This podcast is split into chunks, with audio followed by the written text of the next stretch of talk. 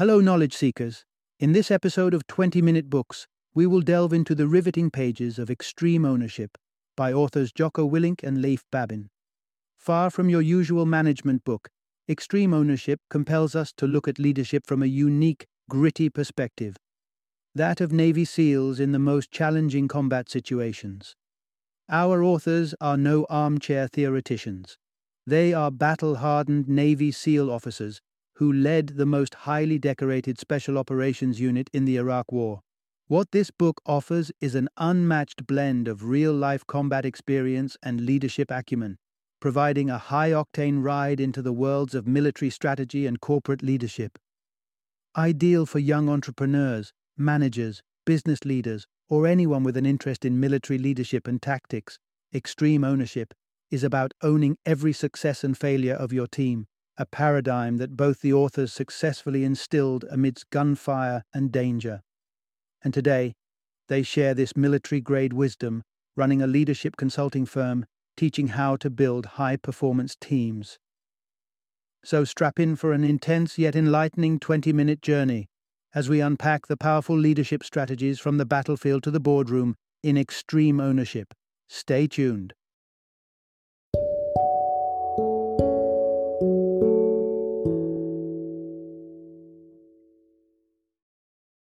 Extreme Ownership How U.S. Navy SEALs Lead and Win.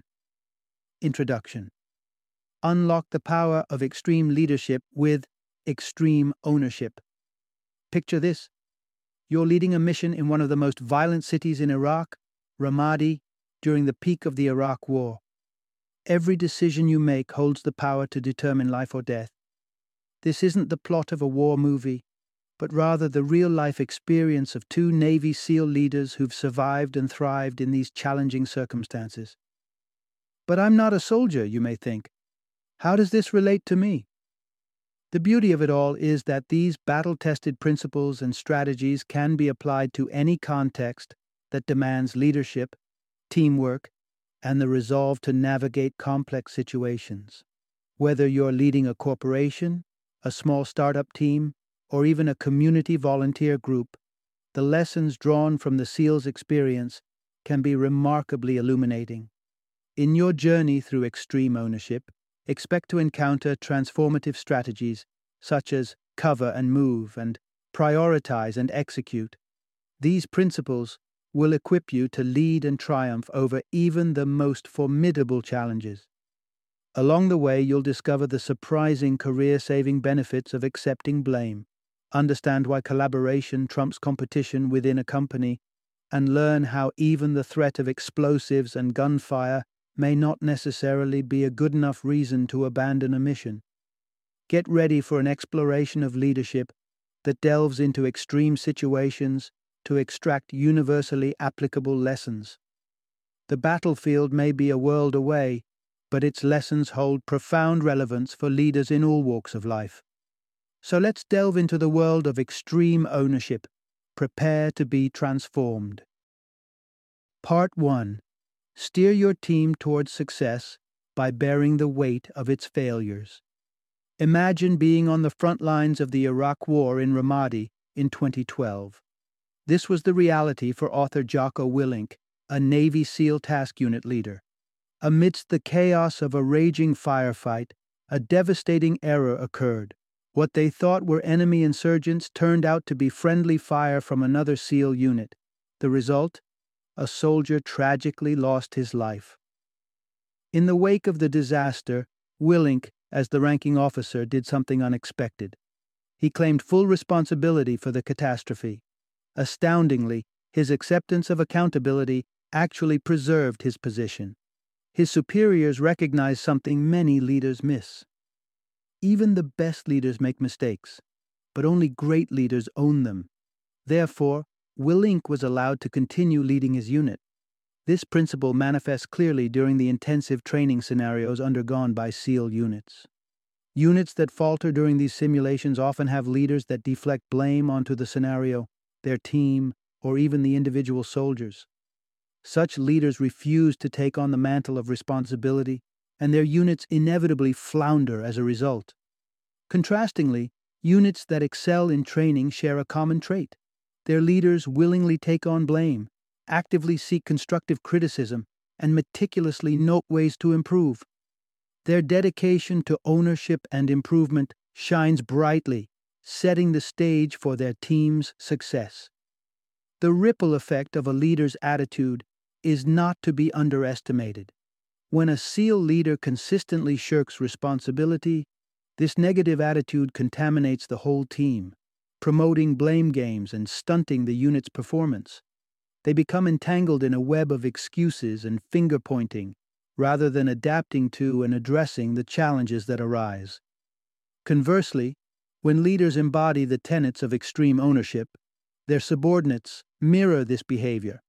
This promotes a culture of accountability and initiative that cascades through the chain of command.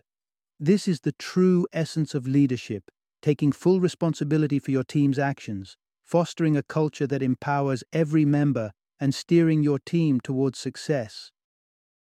Part 2 Understanding the why behind your mission paves the path to success. Put yourself in the shoes of author Jocko Willink when he was told that his highly trained SEAL team would be partnering with the novice Iraqi army. His gut reaction? An unequivocal no. He saw the Iraqis as inadequately trained, terribly equipped, and sporadically disloyal.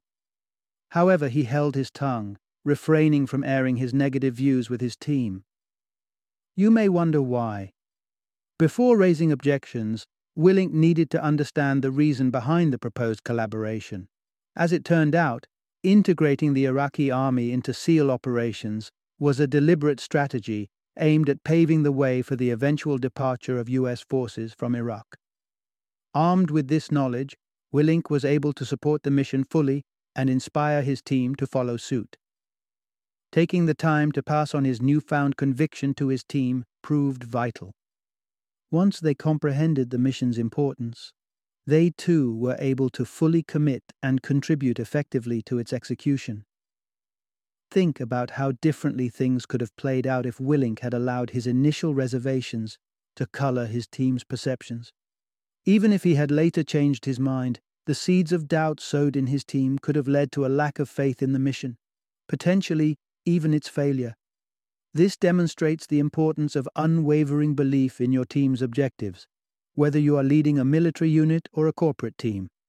If you find yourself questioning an order, first seek to understand how it fits within the broader strategic objectives of your organization.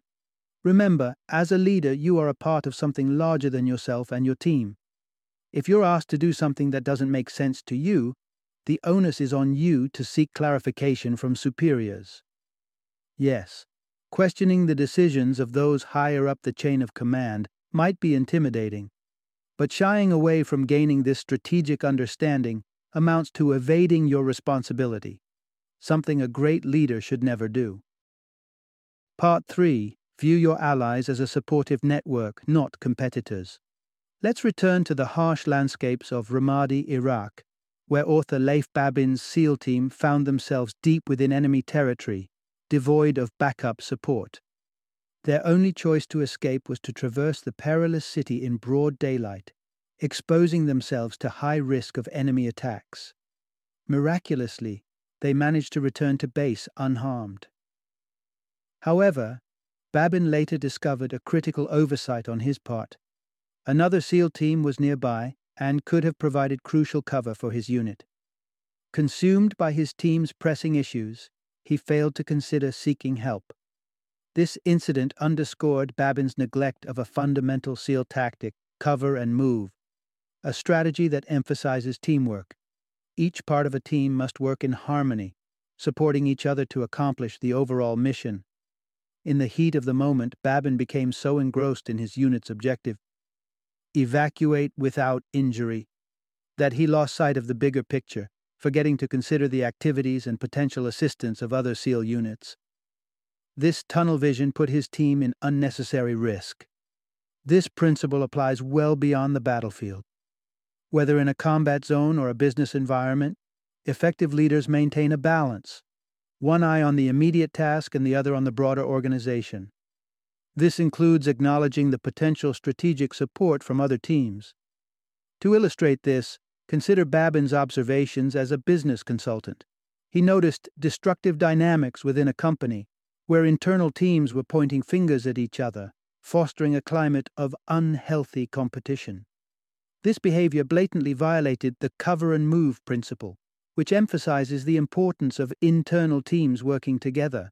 It highlights the fact that the real enemy is external, not your colleague from HR, but rival firms vying for your customers. Through effective leadership, promoting a spirit of collaboration over competition, organizations can ensure that their teams move together towards a common goal, enhancing their overall success. Part 4 Staying effective under stress. Set clear priorities and take action. Imagine a moonlit night in Ramadi. A SEAL team, mistakenly believing they're on the roof of an adjacent building, steps onto what turns out to be a flimsy tarp. One SEAL crashes through the fabric, falling 20 feet below into enemy territory, injured and vulnerable. The team is now deep in hostile territory, without backup, grappling with a wounded colleague and a potential bomb threat at the building's exit. In such a high pressure situation, a myriad of problems are vying for attention. It is up to the leader to maintain composure and determine the optimal course of action. Author Leif Babin, recalling his SEAL training, leaned on a fundamental principle prioritize and execute. This principle is encapsulated in the SEAL mantra relax, look around, make a call. Even highly skilled leaders can get overwhelmed if they attempt to tackle all issues simultaneously. It's crucial to single out the most urgent priority and direct focus towards it. Having tackled the first issue, the leader can then shift focus to the next priority. In the scenario described earlier, Babin's priorities were security first, reaching the wounded soldier next, and finally, taking a head count of his team. By calmly evaluating the situation, he was able to successfully navigate the crisis, despite extreme pressure. Business leaders can apply this same tactic. The situations you encounter may not carry life and death stakes, as in combat, but prioritizing and executing can prove equally beneficial. Here's how it works. In any circumstance, start by determining your highest priority. After identifying this, communicate it clearly and succinctly to your team. Then, solicit input from key team members on how to resolve the current problem and channel your team's resources towards executing this plan. Once the first issue is addressed, move on to the next priority and repeat the process. It's essential to remember that as priorities shift, it's your responsibility as a leader to communicate these changes to your team, ensuring everyone stays aligned and focused. Part 5 Achieving Success Through Meticulous Planning. Identify and manage risks proactively. Let's rewind to a critical moment right before a mission to rescue an Iraqi hostage held captive by Al Qaeda. Only minutes before the operation's commencement, Babin's intelligence officer informed him that the hostage wasn't just surrounded by explosives, but also heavily guarded by machine guns in bunkers. Suddenly, the mission's risk factor surged dramatically, yet undeterred, Babin carried on as planned. Why? Because he had already factored in this additional danger before it was even confirmed. In his role as a SEAL unit commander, Babin had assumed the presence of such threats. To overlook them would have been a gross disregard of his leadership responsibilities. Consequently, he had preemptively included such potential risks in his meticulous plan, fulfilling his due diligence as a leader. To counteract the possibility of explosives and machine gun threats, he had devised a series of measures in his comprehensive plan. This thorough preparation obviated the need for a last minute plan change or mission postponement, even in the face of this substantial new information. The importance of such readiness is so significant that Babin uses this incident as a training scenario for SEAL trainees. He confronts them with a tough question. Knowing these risks, would you still have executed the mission? And invariably, the correct response is an emphatic yes. This story underlines a key leadership lesson.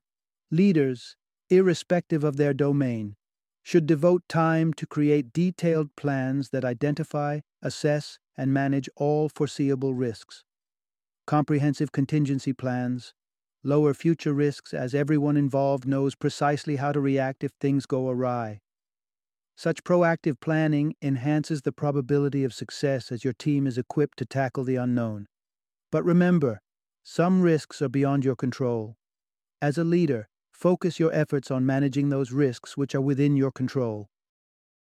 Part 6 Transforming Superior's Interference into Valuable Insights offering comprehensive information proactively. Revisit the time when authors Leif Babin and Jocko Willink served as SEAL unit commanders in Iraq. Picture Babin storming into Willink's office, exasperated by the barrage of emails from their commanding officer, asking what Babin considered to be pointless questions. Why am I being bombarded like this? Doesn't he understand the volume of critical tasks I'm juggling? Willink's response was simple. No, because you're not taking responsibility for informing him. This made Babin realize that their superiors weren't clairvoyant. The barrage of queries was a consequence of Babin's failure to provide comprehensive updates on his operations. In essence, the commanding officer was trying to gather necessary information to approve Babin's plans, pass them up the hierarchy for final authorization, and facilitate Babin in carrying out his combat missions. This revelation helped Babin re-evaluate his attitude, and take up the responsibility to furnish detailed operation planning documents to his superiors. However, many business leaders fail to grasp the importance of maintaining open communication channels with their superiors. Often, leaders blame their bosses for not providing adequate support to them and their team. But what they should be doing is looking inward and realizing their responsibility to deliver essential information that enables their superiors to provide appropriate support and make informed decisions. To put it another way, a commendable leader actively disseminates information both up and down the chain of command.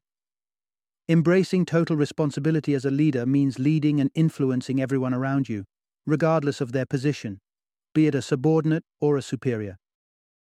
Final summary The core theme of this book the essence of leadership, irrespective of the setting, military or corporate, lies in embracing complete responsibility for your team and its endeavors.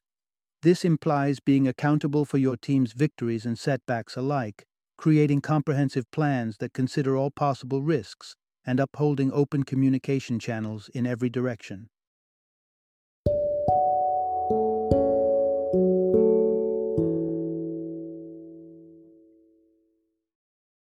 Thank you for joining me today on this journey of learning and discovery as we explored the insights of another thought provoking book in our growing library of knowledge.